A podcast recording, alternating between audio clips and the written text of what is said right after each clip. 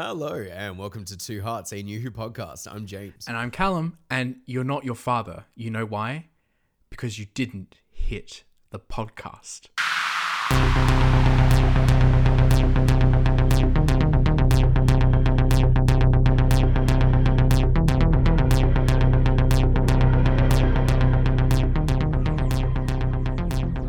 Every fortnight uh, or month, as it may be, here on Two Hearts, we take a look at another episode from the Doctor Who revival. And today it's Christmas 2010 all over again, because we're going to take a look at the Christmas special from that year, A Christmas Carol. Um, always at top of the episode, quick reminder we are on Twitter, Facebook, and Instagram, and that's at Two Hearts Pod, the number two. Um, and you can also email us at twoheartspodcast at gmail.com. That's two, the word two. Get in touch, especially at Christmas time. We're two very lonely people and we love to hear from you. so um, that's that on that. James, how are you? I am, well, you can probably hear it in my voice. I am getting over a bit of a, a nasal uh, infection. Uh, not COVID, not COVID, just a cough, just a cough, um, which is great. Um, you know, it's been a fun, fun week having all of my orifices having a little moment. Uh, but outside of that, I am generally pretty great. Uh, you know, it's the end of the year. It's a it's a fun time to reflect on how far we've come and how far we have yet to go. Uh, and yeah, it's just stuff to think about. How, how about you? Uh, good to hear from you, James. You know, we don't often keep in touch, so it's lovely to hear your voice. Um, that was a joke. Um, uh, look, you're you say you don't have COVID. That's true. I uh, don't have COVID either, uh, but I do have a housemate who is ill with coronavirus at this current time. So, uh, looking at just just it kind of isolating in my room, um, which is awful, and like I don't even have it. So, I don't know how I'm gonna do if I do catch it because. Uh, you can already hear my voice. I'm pretty anxious as it is. Yeah, yeah. This idea that like we're supposed to just not care about catching COVID anymore is just categorically wild to me, uh, and I hate it. I hate it too. I hate it too. The worst part is I can't turn the air conditioning on, so it's very, very hot because it's Australian summer here. So we're watching this episode, which is all like wintry and beautiful, and meanwhile, on this side of the planet, everything is melting. I guess everything's melting oh. everywhere. The, also, the problem is not to have like a weather minute at the top of the podcast here, but like it's also not hot in a traditional summer sense. Like the sun is quite hot. The air can be quite cool because our weather is totally fucked now, and it was raining over the past night, so it's very muggy today as well.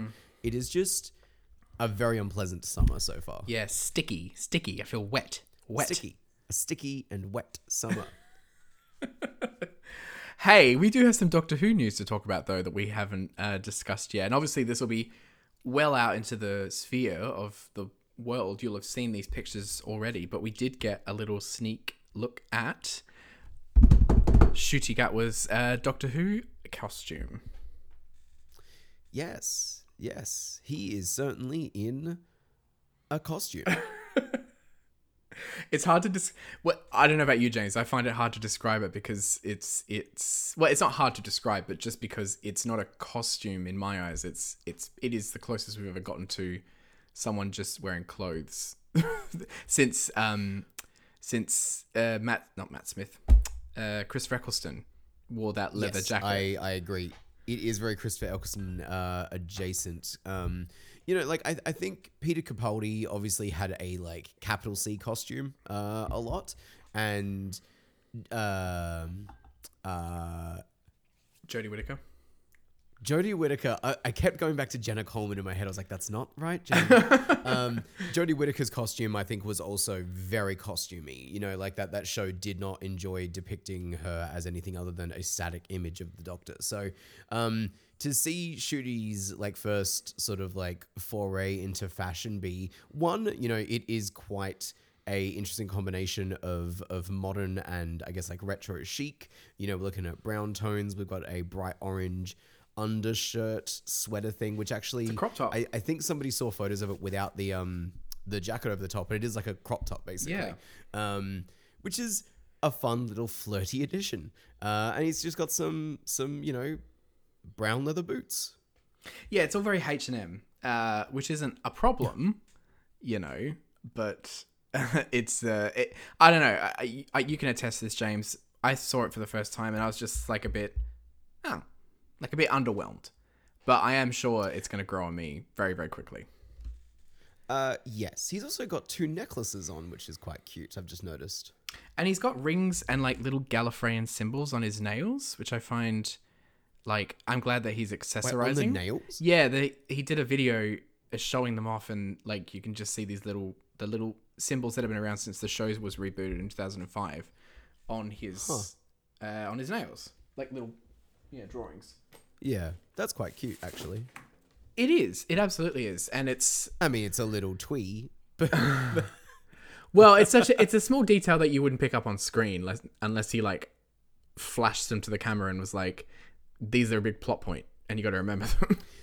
yeah, yeah. Like the coordinates to Gallifrey are on my nails. Um, well, yeah. Yes. So yes, cute, nice, nice outfit. Uh, very, very, uh, very human. Uh, speaking of which, um, Millie Gibson's, uh, what's her name? Something. Well, if you ask Ru- Ncuti Ruby Gatwa, it's Millie fucking Gibson. Oh, well, that's it. Uh, yes. Do, do you want to talk the listeners through that video? I, I do. Um, so there was a, a Ncuti. I don't know who. Po- I think it was Ncuti posted a video of him walking to Millie Gibson's trailer, aka Ruby Sunday, and they're kind of doing this like RuPaul esque like back and forth between each other, and he's like, "Oh, and here's Millie Gibson's trailer, otherwise known as Ruby Sunday." And she's like, "Yeah, Millie freaking Gibson," and, and then he goes, "Millie fucking Gibson." and I can't help but laugh because it's the first like I don't think we've ever seen a I don't think we've ever seen an actor two actors who are the heading of the show be so socially media socially media Yes, exactly. um social media um present um but just them swearing very very casually um I don't know it's just incredibly modern Uh, yes, I completely agree. It is it's very modern, it's very fun, it's very flirty and fresh. Um, she looks adorable. Um, she's got this kind of like denim on denim, uh, black boots, uh, little cute sweater underneath. It's I don't know. She certainly looks just like a cool, hip young girl in London. Um, she looks perfect. She is, and someone said that she was wearing Doc Martens, so she's a lesbian, which I find either problematic or very funny. Oh, that's gonna be yeah. Hopefully both actually. Yeah. Mm. Can't wait. Yeah. So yeah, Gay it up, Russell. they've started filming the show. It's starting. Um, we'll probably start seeing some more stuff soon. Uh, everyone, I think everyone was holding out for a Christmas special, but it's highly unlikely it's going to happen. Obviously, we're a couple of days away from Christmas at this stage. Could stage. you imagine? yeah. um, so yeah, no, no, no new Doctor Who until next year. But at least we know we'll see them next year, which is exciting. Yes. It's also interesting having this kind of like concurrent promotion cycle at the moment where like we've seen you know set images and and costume reveals and magazine covers for um uh David Tennant coming back and then we're also getting this kind of behind the scenes promo hype up cycle for Ncuti season as well and I I kind of like that they're not letting one overshadow the other. It's just this kind of holistic Doctor Who promotion. Um, and you know, I think it's with that that new logo, the Disney Plus money behind it. Obviously, like I, I do think that the marketing team is on one single page together, and it, it's it's forming like a pretty effective like news cycle because I feel like people are pretty constantly talking about Doctor Who now, um, and that's that's weird and exciting in a in a in a weird way. It is exciting because we haven't had, like you say, we have just haven't had um, the the main stars of the show like have any presence, you know. Um, and that was one of the things we always lamented about the last uh, TARDIS team was like you saw Mandip Gill and Jodie Whittaker. They had an incredible chemistry, but we didn't really see it until it was gone, you know. Um, Yep. and even then like it was never on screen i just yeah it's it it's it's nice to just see two people two young people just kind of enjoying themselves and enjoying this journey and uh reserving judgment for the show until it's actually out um but just it it bodes well for the future Agreed. Agreed. um with that being said, let's start to talk about the main thing of this episode. Callum's lost the ability to talk, apparently. Um, technically, this is part of Series 6, but it's the Christmas special. So it's just a Christmas carol written by Steven Moffat, directed by Toby Haynes. James. Friend of the show. Friend of the show, Toby Haynes. Friend of the show in the very loosest sense because he directed a couple of episodes of Andor, which has been the thing of the year. The best TV show of 2022. It- it- probably, definitely, if I Hate Susie didn't exist. Um, Well, I feel like they can be tied for first place, but that's a later conversation. that is a later conversation. We are actually going to talk about that later. Oh yeah, probably should have said this at the top of the show, but before we get into anything else, uh, we did kind of want to use the back end of this episode to just, I don't know, like generally talk about 2022, things that we've liked, stories we've enjoyed, things we're thankful for. So, you know, obviously feel free to tune in for that little cutesy conversation. Uh, but yeah, in the meantime, a Christmas Carol. Well, I think it's my turn this time, isn't it? It is. So you. I'm just getting you back on track. Ah, thank you. No, thank you. No, I really appreciate that. Um, Mm. so Christmas Carol, uh, James, you're going to challenge me to recount the plot in 60 seconds. yes. are you ready? 60 second plot description. Are you ready? Uh, no, I'm, I'm never ready. All right. I'm never ready. Um, and as time. as testament is the fact that you know you do some good synopses, and I go blah blah blah blah blah. and Uh, then he goes, "Oh, I'm a fish. I'm a bitch fish." I'm a bit. that's that's the one. That's the word that I love to say. Apparently. It is. It is. All right, you ready? yep. All right, three, two, one. So the Doctor has sent Amy and Rory off on a honeymoon on a spaceship, but the sp- the spaceship's got caught in a cloud belt around a planet, uh, the name of which we don't know. And the planet is ruled. The, there's a city on the planet, and it's ruled by Kazran Sardick, who's this miserly old man, and he won't uh, release the ship from the cloud belt. So the Doctor comes in and he's like, "I'm gonna make you a good person, Sardick," and he goes back in time to when he's a kid to try and make him better. And as he's doing that, he also uh, for reasons uh, they get a woman 30 seconds. from Sardick's dad's cellar and they take her out of her cryo sleep, but she's sick and she's going to die and she only has one day left. And Sardick's really angry because the doctor made him fall in love with her. So in the future, he's really angry. Uh, the doctor shows his Sardick his younger self, which makes him repent. And then the Sardick and, and the, the woman, she sings into the microphone, she sings into the sky, and the clouds part, and everyone's saved at the end. And Kazran is lovely. I hate doing these. I hate it. I hate it. They're exhausting, aren't they? I thought I had more time. There is no plot here. This is not a plot heavy episode. I thought for sure I would get through this one, but that was. Oh, anyway.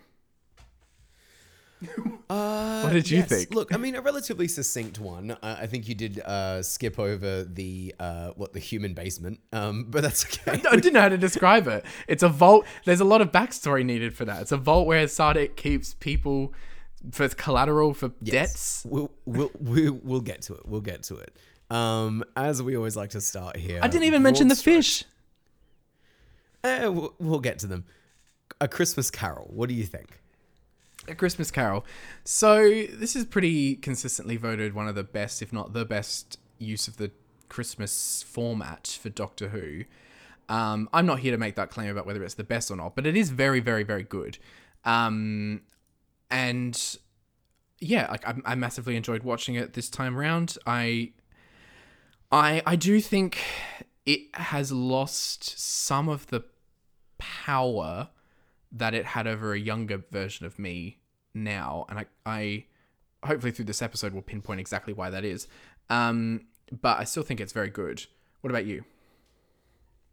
Uh, so this is the first time I've ever seen this one. Um, we're gonna have that happen a couple of times over the next uh, couple of seasons, actually, which is exciting and interesting. Um, so I get to have like a, a pretty fresh perspective on it as a fully grown adult with no nostalgia. Um, I loved it.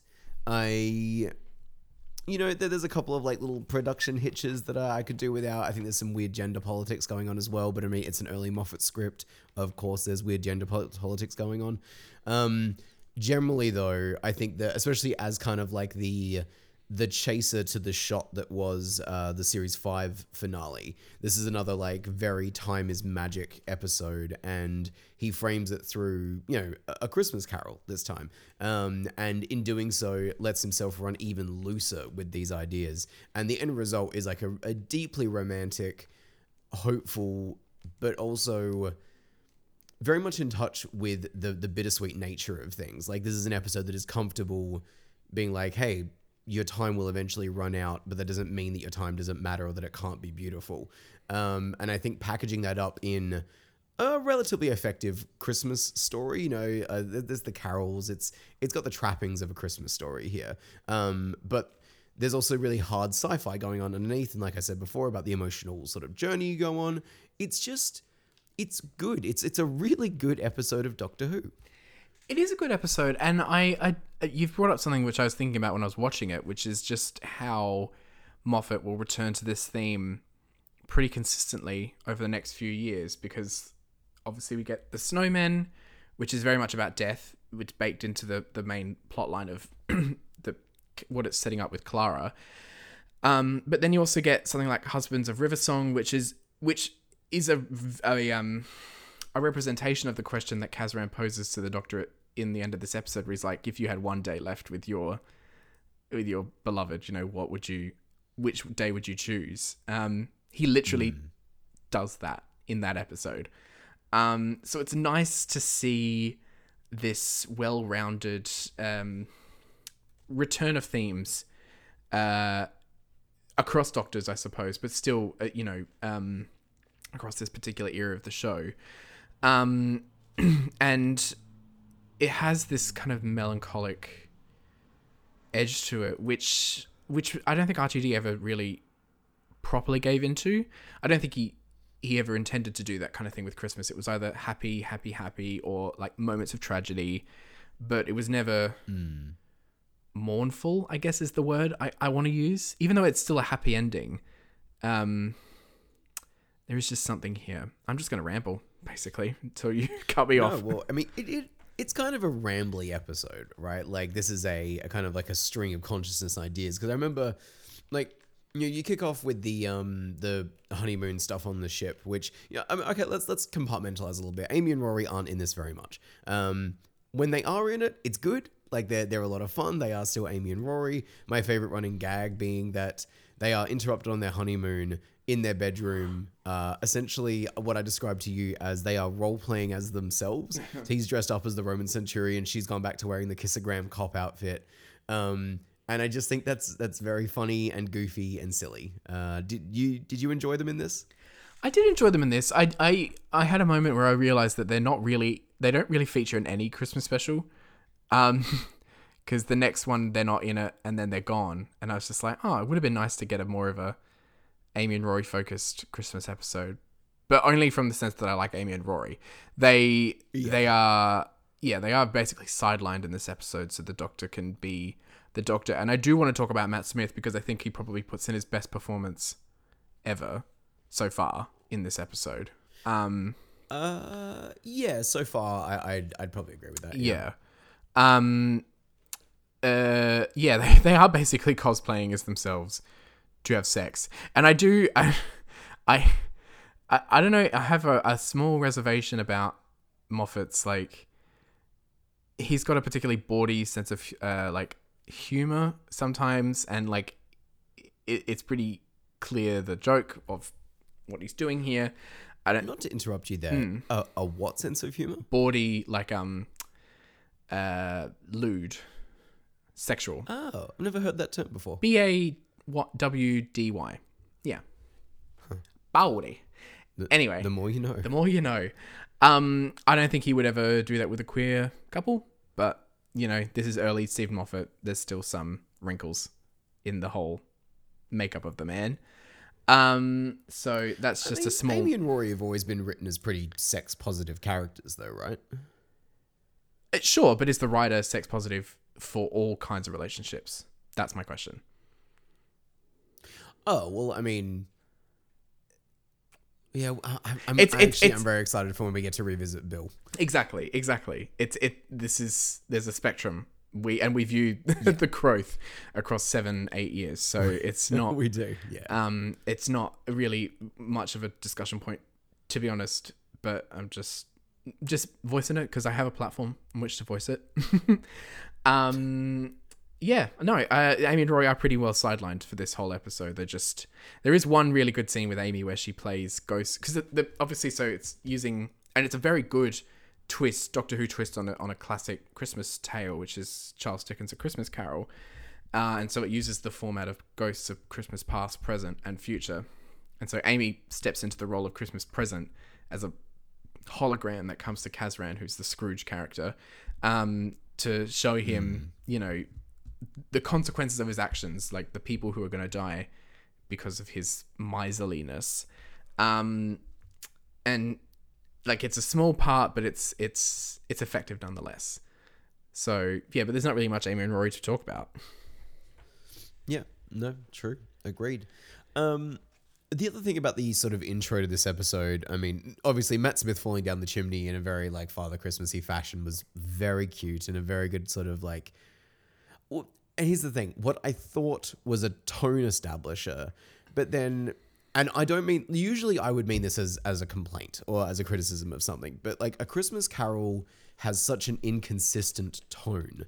Um, sometimes it's kind of like a goofy flying fish fun adventure, and then other times it's this like hard sci-fi, mild time traveling tragedy. Um, and somehow they both work together really nicely.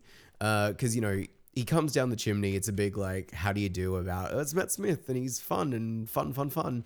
Um, and then you know you pretty quickly start leaning into uh, you know, this Scrooge character has frozen family members as collateral for debts in his basement, which is a bonkers dystopia idea, um, and one that this this episode effectively uses for its plot, but just kind of like I think it brushes over the true horror of what's going on here because it has to for a Christmas Carol to work.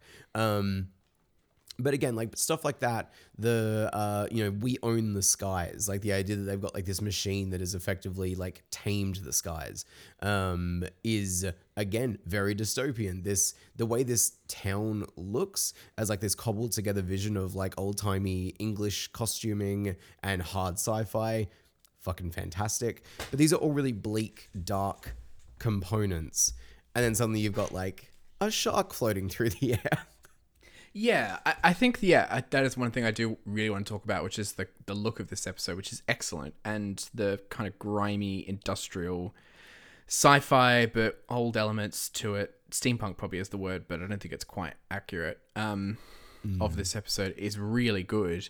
I think the shark, I think the shark and the fish, and the tonal inconsistencies of inherent in that. I think they all they do fit because Moffat is it's it's it's world building, right? And so it's elements are introduced in like steps and you like they all eventually they form a whole picture and you're so I think you're so enamored with the whole thing by the end that you don't really notice it, but um it is yeah, it is obviously um incons well not in, I don't want to use the word inconsistent it's it's not inconsistent. It's I think it's a whole vision of a world. Um, it's just a bit fantastical, and that's Moffat's thing, right? Um, yes, I guess just specifically on that point, like, and I brought this up to you before, but you know, the first time you see the fish, there's a like a small school of them like circling a uh, like a light in the street, and it's a really striking image um, that I, I I loved. And them, I don't have so much of a problem with. For me, the, the problem is the bigger scale that you go, the more you see those details. And so when you just have like an earth shark just floating through the air, like I'm just saying, give him like an extra fin or something. Like make it a space shark somehow for me, uh, because I think strictly having you know, ocean, earth, fish floating through the air is where I find a bit of like visual inconsistency at least. The idea is fantastic. Um, I just I wanted a little bit more art direction, I guess. Yeah, fair enough. And it is probably worth noting that this is the first episode uh, designed by Michael Pickwood, who would go on to do, among many things, um, the redesign of the TARDIS in a couple of years. So we know that definitely goes on to bigger better things when it comes to the design of the show. But yeah, it's you know first maybe first time out, just Mm. uh, No, I mean, he, he's got a really good instinct, um, and he, he goes on to do some really great things with the show, so that, that is exciting. Um, I think generally also it's like it's it's very well directed, like it, it flows nicely. I think this feels like a pretty expensive special. Um, there's a lot of sets, a lot of like good deep like texture and color work and, and contrast. It's just I mean, like you know, it, I guess it shouldn't surprise anybody, but um, you know, what was his name? Sorry, uh, Toby Haynes, like old mate, going on to work on like one of the best looking Star Wars projects ever made. Like the dude has a great eye for this, um, and you do feel it here. I do feel like I'm watching like a, a production here. uh, like a, a proper television production. yeah, like a real TV show. I meant that sincerely, but yes, like I said, it, is, it does sound funny. Um, yeah, yeah, it is a well, it's it's it's special. You know, it's a TV special, and it should feel bigger than your average episode of Doctor Who.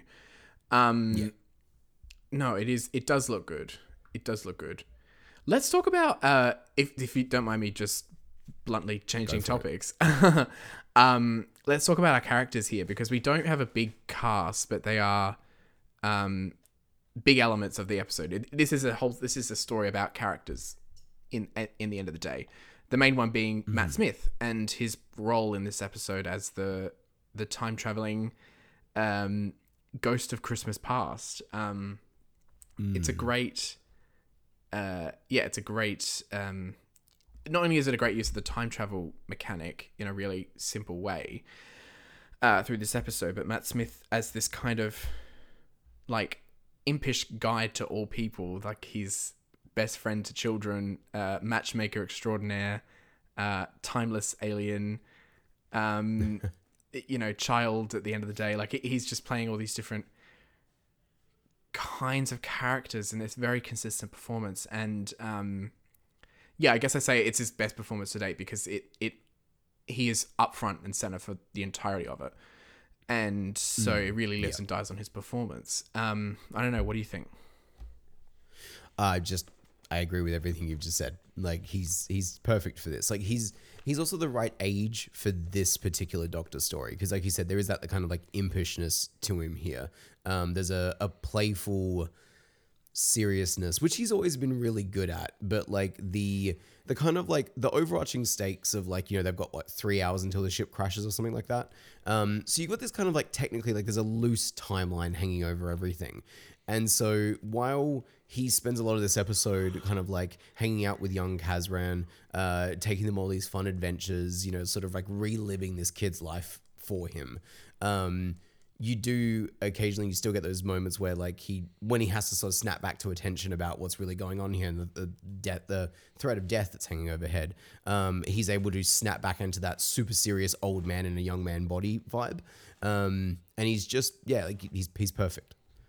He is really perfect, and I think that the the, script for him as well is it's just perfectly suited to his capabilities. There's one moment I really love, which is so he's been taking Kazran and uh, Abigail was the the woman in the um in the um the box. the The box. the box the box.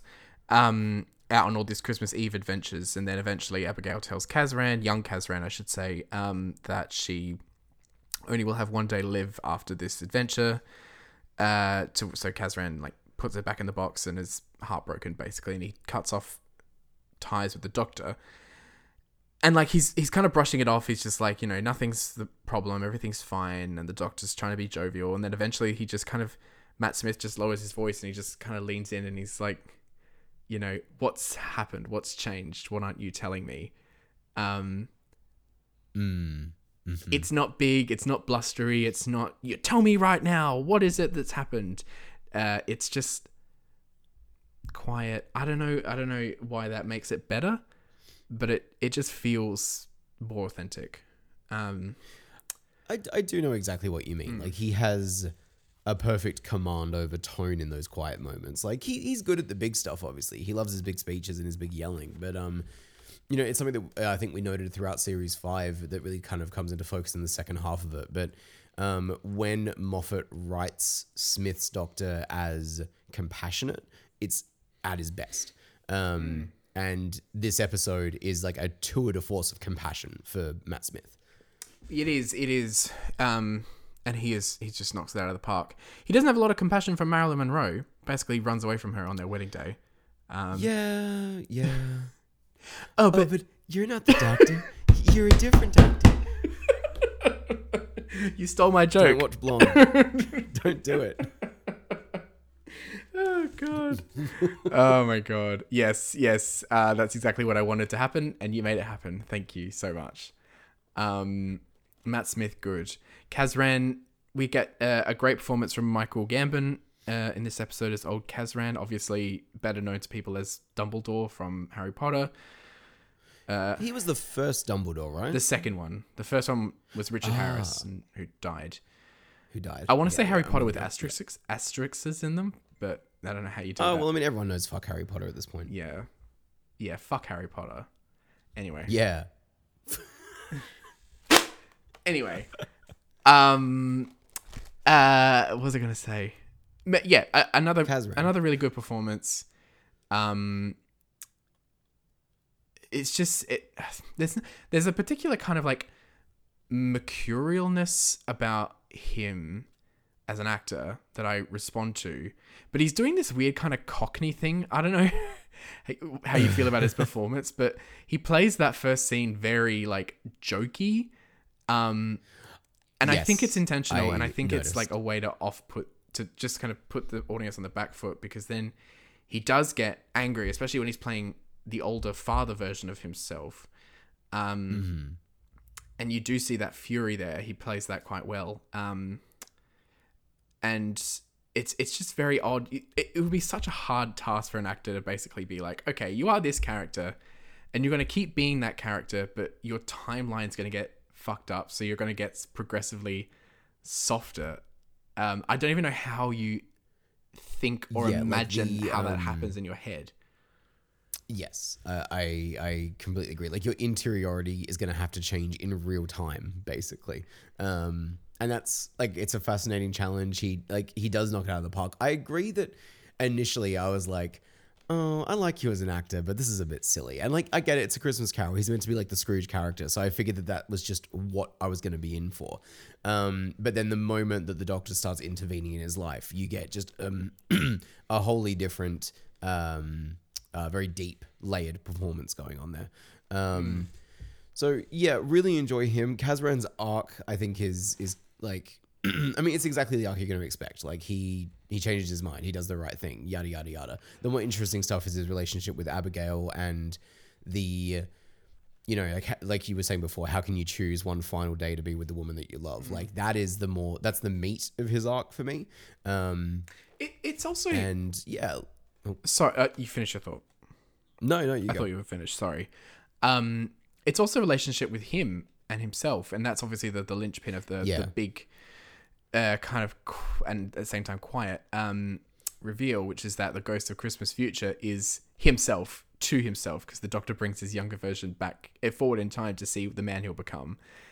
Um, which I just think is just I, I every time I think about it, it's just like such a neat uh take on that story. Um in the way that only Doctor Who can do. Um, you know, you see in this in real time, you see like old Kazran raise his hand to his younger self, mirroring his father, and then feeling that because this happened to his younger self, Yeah. and it catching up with him in. Oh god, it's just mind bending. I feel about this the same way that you probably feel about River Song. Uh, yeah, yeah, okay, fair, fair. Uh, look, on that note, I will say that I think this is some of the best timey-wimey magic that Moffat's ever pulled off. Um, not just from a writing point of view, like you're saying about like the the interiority and the character work sort of catching up with him.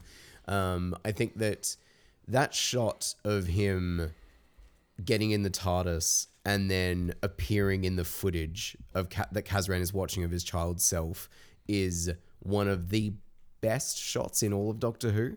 Um, like I was, I, I got goosebumps just thinking about it. Then, like, absolutely astounding bit of imaginative time travel stuff. Um, and then you know the way this episode ups the ante from there every single time. You know, you go through Kazran's like entire well, he's up until what, like I don't know, maybe twenty years old. Uh, yeah, I guess like young. It'd have to be twenties, right? Because the Abigail actress. Well, and we'll get into that, I suppose. But go on. Well, that's a that's a that's a whole other problem box right there. Um, but yes, uh, yes, the, the Kazran stuff uh, as the linchpin for the time magic here. You know, I, I was reading. Um, excuse me. Uh, so there was a a video of the song that she sings at the end, and I was listening to it the other day, and I was reading some of the comments, and there was a lot of people talking about how like oh yeah this episode is like everyone loves it but i don't get it because it just shows you how like omnipotent and overpowerful like a time lord can be to just fuck with your life like this.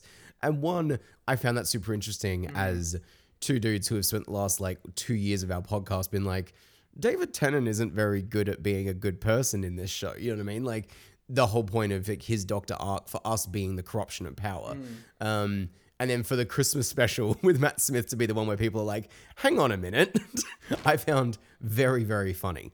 Um, but two, it does get to the point that like this is like a massive change that he's making to this this dude's life. And it is obviously for the better, but it's still a huge thing to do to someone. Yeah, it is. And I don't think it's excusable at all um, in the same way that I don't think it is excusable in the David Tennant years.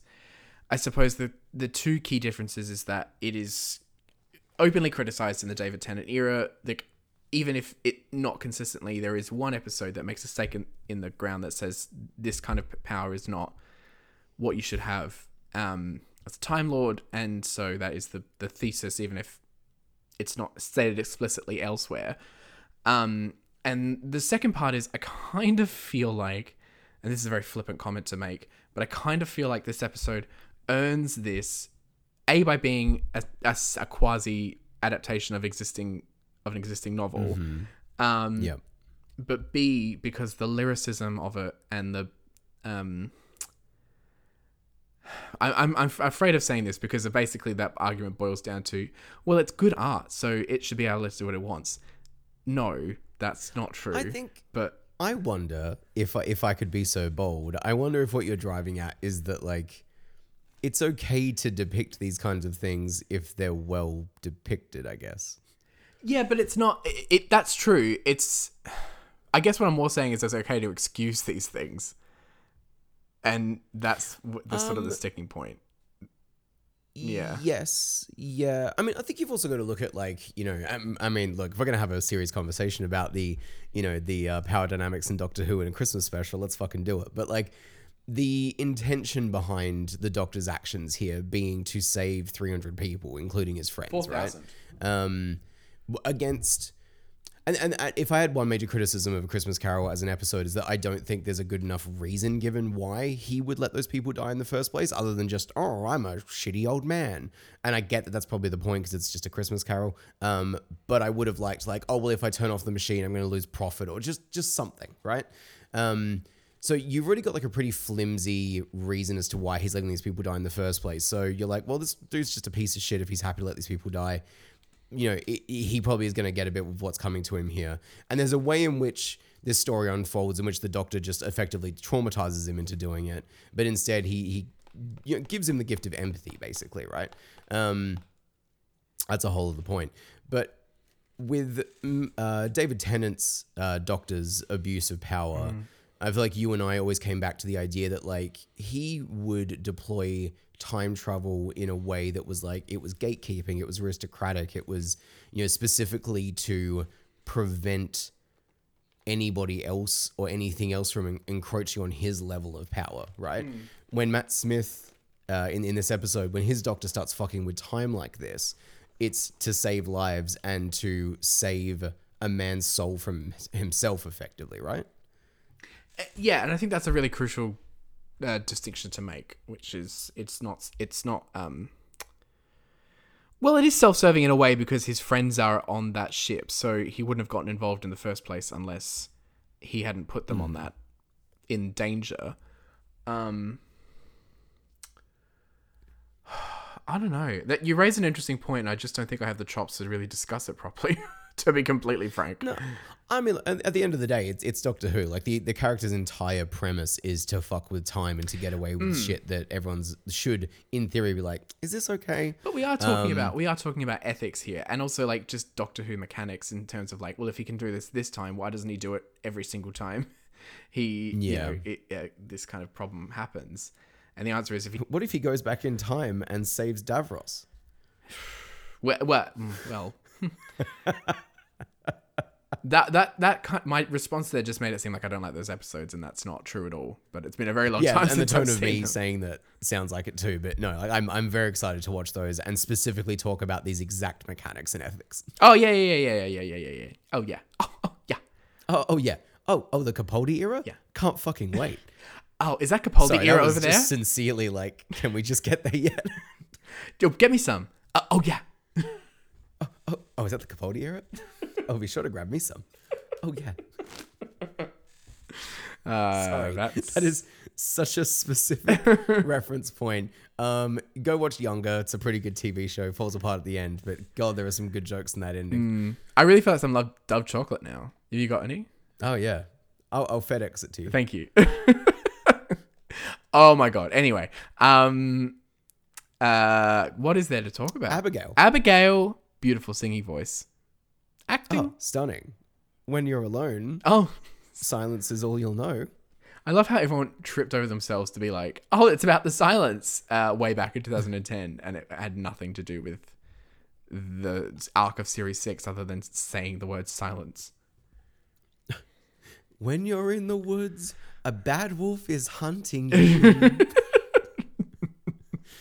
oh. Torchwood is an organization headed by John Barrowman. Oh. Yeah. Mm. Mm. Oh, Torchwood. oh, f- anyway, that's a. We don't really have time to talk about that today. I don't want to talk about that today. I don't want to talk about it. Leave me alone. Leave me alone. um, Abigail, I find interesting because, like, I do think that there is um some pretty wibbly wobbly Moffity women stuff going on here. Um, you know, she's initially wheeled out in the frozen box, and she's like immaculately frozen. She looks like fucking Elsa. Um, and the idea that like she has to stay in that box and then they bring her out every Christmas Eve as Kazran is aging to like show her more of the world and to have fun with her and go time traveling, fun adventures. It, all for the purpose of, I'm guessing, warming up Kazran to the idea of loving someone or whatever. Um, but skipping over the fact that the doctor is consistently just putting a humanly trafficked person back into a box. I know. I know. Um, like they're all people. He could have freed all of them. You know. Could have could have freed all of them. And like, is it the fact that like, oh well, she's pretty, so that's why she gets to go free? And then again, it's the commodification of women as like, you know, oh, she's this like gorgeous Aryan blonde lady. Like, It is. she she operates as a reward for Kazran more than a character in her own right. Even if I think like it's an amazing performance, and there is some nuance granted to her through that performance and through some of the later scenes. Um, it's still not enough to elevate her above like, okay, Moffat, you essentially wrote a plot device here, and that that sucks. Mm, it does because it's a walking plot device who also saves the day because they sing really beautifully, which is beautiful. It's a beautiful song. She's got a great voice, and that's all good. Yeah, it's her Um, actual singing as well. Yeah, yeah, yeah. She's a, she's a well known um, opera singer. Um, but um, uh, yes, you, everything you're saying is correct. It's also you know Kazran meeting her as a child and then growing up to be the same. Well, a not so problematic age as her, where they could fall in love, but she still knew him as a child. Uh, there's just Yeah, so the implication being that like for every Christmas Eve, ev- uh, every year they would let her out and they would go on adventures with her, right? And so she's watched him age from what like seven, eight years old, um, and one day they open the box and she's like, "Oh, Kazran," and it's like, bro, you you would have just seen him at like 14, 15, 16 as well, though. Like you knew this was like you know, it's it's just it's it's clunky and weird. it is clunky and weird and it's I'm not gonna lie, it's problematic, and I don't think there's Oh, there's is. a good twist on this. It's it's just no, really I, I don't. I don't either. Even if I do think that the like the the dilemma there being right that like she when she was frozen she was terminally ill there's been no way to fix it. And so every time they were letting her out they were using up more of her time basically. Um and eventually she has one day left so he doesn't unfreeze her for 50 years or whatever. Um, and that effectively freezes his heart in place. What i found really interesting was that you know um, the doctor had effectively changed the timeline. Like he he had fixed kazran's you know sort of like empathy and sympathy towards other people and whatnot. Um, but then because of what happens with abigail it you know causes what that scene you were talking about earlier where he pushes everybody away and he retreats back into that darker version of himself in a way that's very much like hey we're dealing with like are some people just fated to be the way that they are? Well no matter what intervention happens are we always going to end up back here? Um, that's really interesting and, and fun doesn't really do anything with it and that's okay it doesn't have time to. Um, but I do like when when she's finally let out for that final day, uh, and she's like, "Oh, look how old you've become! Like you, you silly dickhead, you waited too long." Um, there is something very sweet there. Yeah, it is sweet. Even if I do see the two of them together, and I just think, ew. Oh yeah, it's it's it's not pleasant. Um, No. but I do like that. There's no like, oh, and she's cured. You know. No, she's still gonna die. It's still, it's still tragic. Um, do you know what, James? And you, the more we've talked about this, the more I'm I'm less convinced this is a good episode. um, Nah, nah. I know, I know.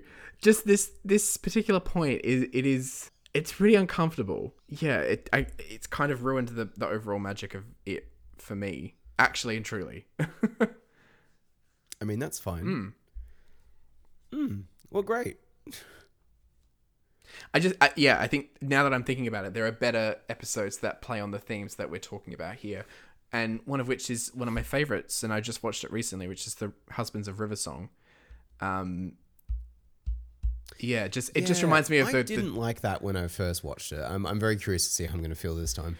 well, yeah, I, that's that's curious. You didn't like it actually. Um, I just I'm just reminding myself of some of the deficiencies of the Matt Smith era, especially when it comes to women and when it comes to sex and gender. Um, and I mean that and that was always going to be the problem we ran into with with early Moffat. You know, like he, Clara is only held in such high esteem by us because she contrasts so strongly with what has come before her. Not just in Moffat's time, but also in, in RTDs and the show in general. Um, but yeah, I, I don't blame you for like grappling with some of these like weirder feelings. Like I think this is an enjoyable episode if you don't think about it too hard. Well, it, But- it is, and it's still it's still beautiful. Um, but yeah, I guess it, the hmm. Sorry, audience, you're you're hearing me grapple with this in real time. it's almost like someone's gone through my timeline and changed my opinion of things. Oh, Oh, whoa. uh, I don't have anything else to say to you. No, neither do I. Uh, well, look, on that conflicted note, uh, A Christmas Carol, what are you giving it? Hmm.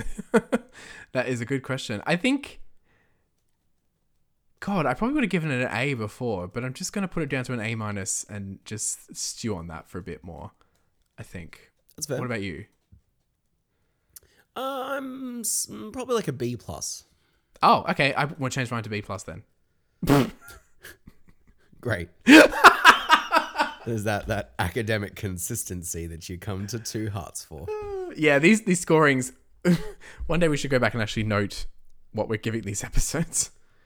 Oh, that's gonna take so much fucking effort, I know. Let's not. listener. Yeah. If anybody out there wants to do it, please, and then we'll buy you a coke. Yeah. uh, yes, we'll buy you a Coke. I hope that you live in Adelaide. Otherwise, I don't know how we're going to get it to you. I'll ship it to you. I'll Venmo you a couple of dollars. Do people still Venmo? I've never Venmoed in my life. I didn't think it was a thing here. Oh. Well, the more you know. Um. Is that Venmo? Well, great. No, just regular PayPal. Huh. I thought it was Venmo. PayPal. nope, just just PayPal. What are you guys talking about? God. Hey. That's a wrap on on 2022 for us. hey. Well done. Um, did it. We did it. We got through this year without too much drama. Well, enough drama for me. I, I'm, I'm done with drama. Hey, look, I mean, I started the year in a bad place. You finished it in a weird place. Like it, it mm, swings and roundabouts for everybody.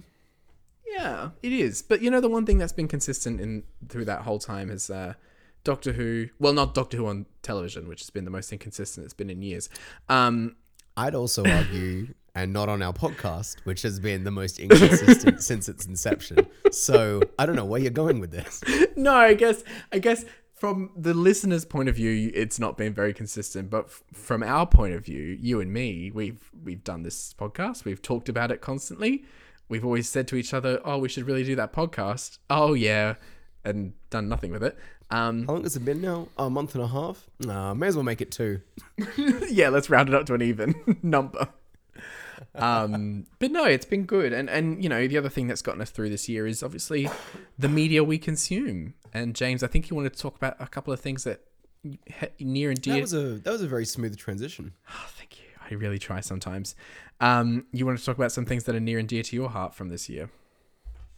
Yeah, yeah. So obviously, video games are a pretty big part of my life. Um, on well-played.com.au, we've just done our game of the year uh, sort of wrap up. Um, now, my personal top three for the year being a small uh, indie horror game called Signalis. If you like um, old school PS1, PS2 era Silent Hill, Resident Evil type experiences, plus some very big sci fi concepts and political and, and gendered writing, uh, I'd highly recommend this.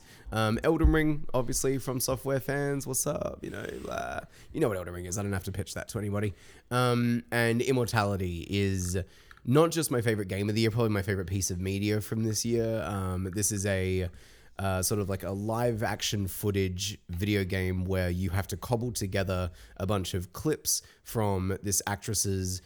Uh, she's done three movies across like 30 years, uh, and then she goes missing at the end of production of the last one. Um, and you have to figure out what has happened to to this woman, Marissa Marcel. Um, it is an exceptional bit of uh, storytelling. It's it's spooky, it's unnerving, voyeuristic, sexy, mature. It's it's so many things, and I'm, I'm so glad that I got to write about it uh, for, for my job. It's it's one of those one of those times where I feel very lucky to to sort of be in this position. Um, are there any games this year that you wanted to shout out? Um, well, you're the more prolific gamer of the two of us, so I guess the only thing I would say is another year has gone by where I haven't completed uh, Breath of the Wild. So, yay me! Um, Yay! Uh, I've just looked up Signalis, and it's someone's comparing it to um, Resident Evil. So now I know why you like it so much. Um, Yes. oh, oh yeah. Um, video games, video games. Uh, pff, I don't know. Um, The Sims. I got back into The Sims, which also reminded me of how much I hate the Si- the Sims. Great. only, You only. can just say don't really have anything. no, but I want to give something because I do engage with it as a. It's not my favorite. Um, and the one thing I will say about The Sims is that I I think that like it. I don't know who out there plays the storylines where they have to unlock like things because I lose patience almost immediately once I've done building the house. I don't want to play these people that I've created and spent hours like putting together. I just, but I think that might just be me. Ugh. no, I get it. Like I want to choose like even cushion colors and textures, but I don't want to play the game. No. It- yeah, I don't know why we're like that. Anyway, um, I, on the other hand, have been watching. Uh, I don't watch as much TV and you know, um, and films and things as I used to. For TV, I should say, but films I've probably gone to the cinema a lot this year. You and I have gone to the cinema a lot this year. We've seen a lot of good stuff. Uh, Spencer obviously is is pretty high up there as a film to watch for the year. Um, everything everywhere. Was that this year? That was this year. I think it was the No, first film. wasn't. No, it was. It was January. We saw it in January this year. Spencer was this year. Spencer, I might. It might have been released like Boxing Day last year, but Oh my god! I I um time means nothing to me anymore. Holy shit. No. And we saw it this Wow. year, so I consider it a film from two, okay, yeah, 2022. like, that's fair. Yeah.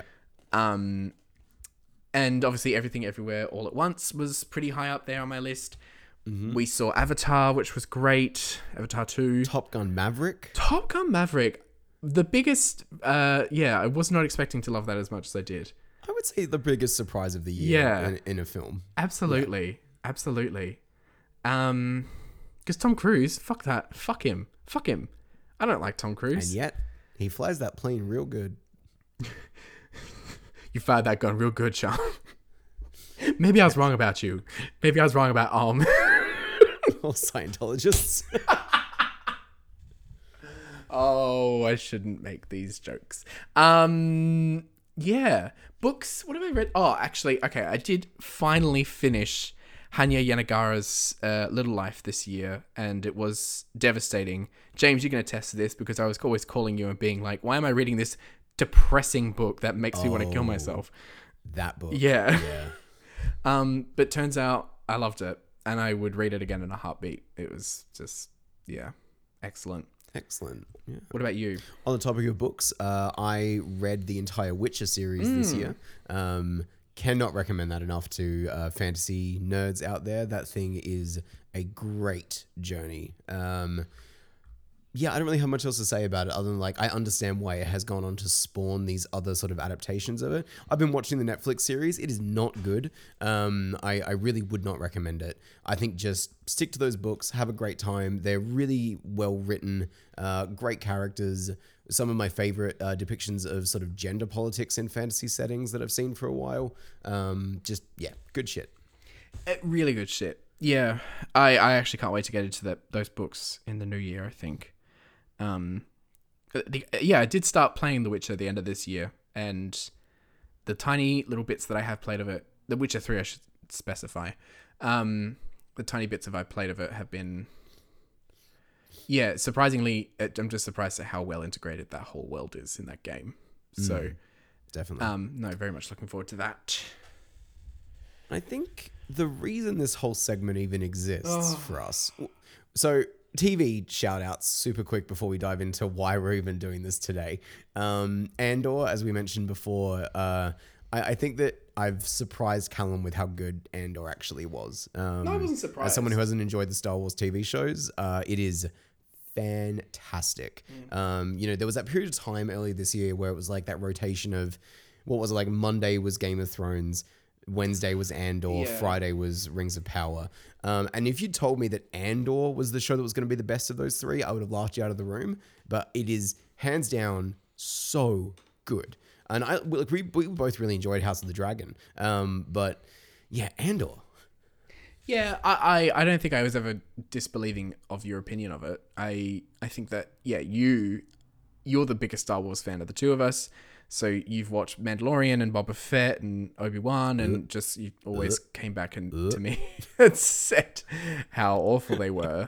um, so yeah, I I um uh, there's no reason to think this wouldn't have been just as awful, but like the people behind it, obviously uh, uh, it's a different team and different intentions, and so the signs should have been there from the start. It was going to be different, um, but you never know.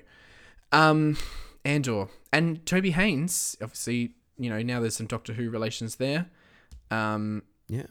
Yeah. The other one of, wait, can I skip ahead to talk about the thing that we're here to talk about? No, no. You, like, are there any other TV shows you want to shout out first? Um, I mean, House of the Dragon was a shock to me. It really did pick up. Yeah. Yeah. The first couple of episodes, I thought this is going to be a cash grab, Game of Thrones kind of, you know, thing. And I think the fact that it uses the Game of Thrones theme music was not a good sign in that second episode. But No. once the third episode kicked in and we got, I don't know, deeper into that world, it, it sang and it just went from strength to strength. And I, I can't wait for the next series. I think it's just set the stage so beautifully for ongoing series of this show. Um, The same I feel about Andor, which is why I'm really surprised it's not going to be longer than two seasons. Um, but whatever. But I do love that they've got a plan. They're going to get in, they're going to get out. yeah, maybe that's better. Maybe that is better. Um, let's talk about the the the, the show though. the show. So, folks, today is the 21st of December, and Callum and I have both binged watched I Hate Suzie 2, which is the Christmas season 2 special, three episode, whatever, uh, of Billie Piper's I Hate Suzie TV show, which is about Billie Piper playing, uh, I would say, a fictionalized version of herself, right? She's denied that, and I I I see what she means because like it's it's definitely not her. The character is not her, but it's taken No. elements of her life to build this fictional character. Um, and yeah, like the first season premiered back in 2020. It was very, it was very good, very honest, very fucking angry, raw. Yeah. Um, and I think that's the thing I love about the show, and why I can't rewatch it too often is because it is sometimes very bleak. Um, Yes. but it is raw and it's very angry, and you don't see television be so angry as much. You know, the other show that it brings to mind for me is something like uh, "I May Destroy You," the Michaela Coel show. Um, Yeah. or like "It's a Sin" from Russell T Davies. Like those were angry shows, but they were Yeah, and as, I think similarly as well, like Andor is a very politically angry show. Like Mm. it, it seems like we're finally starting to see these kind of like streaming networks produce some very real art here, I guess. I know that's a hoity-toity thing to say, but I, I, I definitely feel like we're at a tipping point. Um, and I Hate Suzie 2 is... Um, okay, let's say two episodes in, I was like, oh, you know, it's fantastic, it's a banger, blah, blah, blah, blah, blah. And then by the end of the third episode, I it's just it's a profoundly uncomfortable experience um, in ways that you, we can't really explain because we don't want to spoil anything, obviously. Um, but this is a a very um, unflinching look at how women are treated. Um, well, I mean, how women of a certain social stature, or however you want to just, because obviously she's still a white woman operating in certain privileged circles and whatnot, but like just on an interpersonal level, on a political level, um, there is uh, Suzie gets subjected to quite a bit uh, in in this special. She does, and and you know, I think the key thing with this character is that it's someone who, you know, it's established as has been famous her whole life basically, and has come from working class back, like um, uh, working class environment. Um, so it, it's interesting the kind of the interplay there with her best friend Naomi, who's like someone who comes from from privilege and who is a person of color. Um, well, I hate using that term, but um, unless someone has agreed to, to use that term, because I know how controversial it is to not controversial, but it's Yeah. not a, a catch all. So um, the character Naomi um, is someone who comes from privilege, but is also like deemed less deserving of like autonomy in a weird way because of their relationship, their unhealthy relationship they have with with Suzie. Um, we could ramble, and we very well have. uh, before we did a big long phone call after we all we both watched the three episodes and just kind of ran it down point by point about how good it was. But this is this is like uh, it's knockout, and Billie Piper. Oh God! Like we always knew she was talented, but she is just this kind of. I hate the word powerhouse because I think it get used it gets used too often. But she is a powerhouse. She is full of power. Um, Yes. and it's This is a performance onto itself. Like Yeah. it is uh, probably the the hardest thing I've had to watch this year. Yeah. Yes. Especially because like it it, it it's just all tension all the time. You never get a, a respite from it, you know? Um there isn't a quiet moment. And when it is there is a quiet moment, you're just waiting for the next shoe to drop, you know. It's never peaceful. No, exactly. There's no catharsis here. Um, and that's obviously very deliberate. And look, I, I know that the way we've, we've sort of framed this show is that like it's an unpleasant and uncomfortable watch. And that's because it is. But you should absolutely come and watch I Hate Suzie. It is. It's phenomenal. Uh, the writing is incredibly sharp. It's very insightful. Um, and yeah, Billie Piper to to be able to go from like let's talk about Rose and how much fun we have with Rose and how fun Billie Piper is. And then over the past couple of years to watch her develop this show where she gets to be just this entirely separate new thing that I've never seen from her before. I didn't even know she was capable of. Like she's always been a good actress. Here she is a phenomenal actress. You should really watch. Now we're just going to recommend stuff to each other. You should, if you can, watch her performance in Yerma, which was the the big thing that she did after Doctor Who, I suppose, other than Secret Diary of a Call Girl.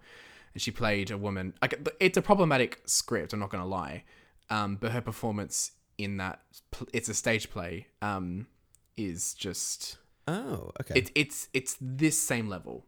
It's this same go anywhere, Nice. no holds barred, could do anything kind of performance. Um, and you know Billie Piper is also I think just someone who has is fizzing with ideas. Um, all on the same kind of track because she's done. She also directed her own film, Rare Beasts, which is a kind of a, a, a messier version of I Hate Suzie, I would say. Um, and I think I do mean some criticism in that as in that acetate assertion. Um, but it's still, you know, she's undeniably watchable. I think, and I could just, Yeah. I could just, if she was in every show, playing every character, I'd be very happy with that. um, let's see her and Rian Johnson. Let, let's do it. Uh, Glass Onion or no, Knives Out three. Uh, what's happening in Britain? Knives Out three. What's happening in Britain? I want to make this happen. I do. Great, excellent. Well, is there anything else you want the listeners to know before we wrap up 2022? Just that when we come back in 23, we'll obviously be kicking off with Series 6 proper. So, doing uh, The Impossible Astronaut Day of the Moon two parter. Um, don't know when we're going to do that or when it's going to come out. I'm moving to Sydney in the new year um, and uh, to take up a It new seems job. very likely I will also be moving to Sydney in the new year. Um, so th- things are going to be in uh, in flux, I think, for a little bit, just for the for probably January and probably part of February, depending on how all this shakes out. Yeah. Um, but we will obviously endeavor to get things to you as soon as possible. Um, and yeah, I guess just have a, a happy and safe holidays. Thank you for listening. It's weird to be sincere with you. I don't know what to do here. You mean me or the audience? No, the audience. Yeah, yeah. We don't. We we know you're there, even if we don't. Uh, why don't you? Even if we don't hear from you, It's like a, it's like a disapproving parent. Like, why don't you call more? it would just be great to check in sometimes. yeah, good to hear your voice. You know, because your father misses you. He doesn't even remember your voice. Um, no, it's it's it is it is what it is, and you know we we're glad you're here for us for, through this year. We're glad you've been here with us through this year. Uh, can't wait to bring you more Two Hearts content in 2023, which is so weird to even say, because 2013 was the 50th anniversary, and Clara was around. You know, we're 10 years after Clara. Can you believe that? Oh, that's actually kind of wild. Yeah. Yep. Yep. It is. But anyway. Great. Uh, we'll also endeavor to remember our um, show's anniversary next year because we completely missed it this year. Um, We missed it every year So since we'll see we how that started. Uh yeah, we're not we're not good at this, folks. We are not good at this. If you're lucky, we'll do something for the hundredth episode, but only if you write in and tell us what you think Yeah. at two podcast at gmail.com. That's two, the word two. Uh, or you can find us on social media platforms such as Twitter, Instagram, and Facebook. Sorry, I, I took the gap in the wrong part of that sentence. Um, that's Two Hearts Pod. Uh, to the number two. As always, I have been uh, James. You can find me on Twitter at omgmorejames. And I've been Callum, and you can find me on Twitter and Instagram at Theatricallum. Um, have a safe and happy Christmas, New Year's break, whatever you celebrate, and we'll see you in the new year. Fantastic. Goodbye. Bye.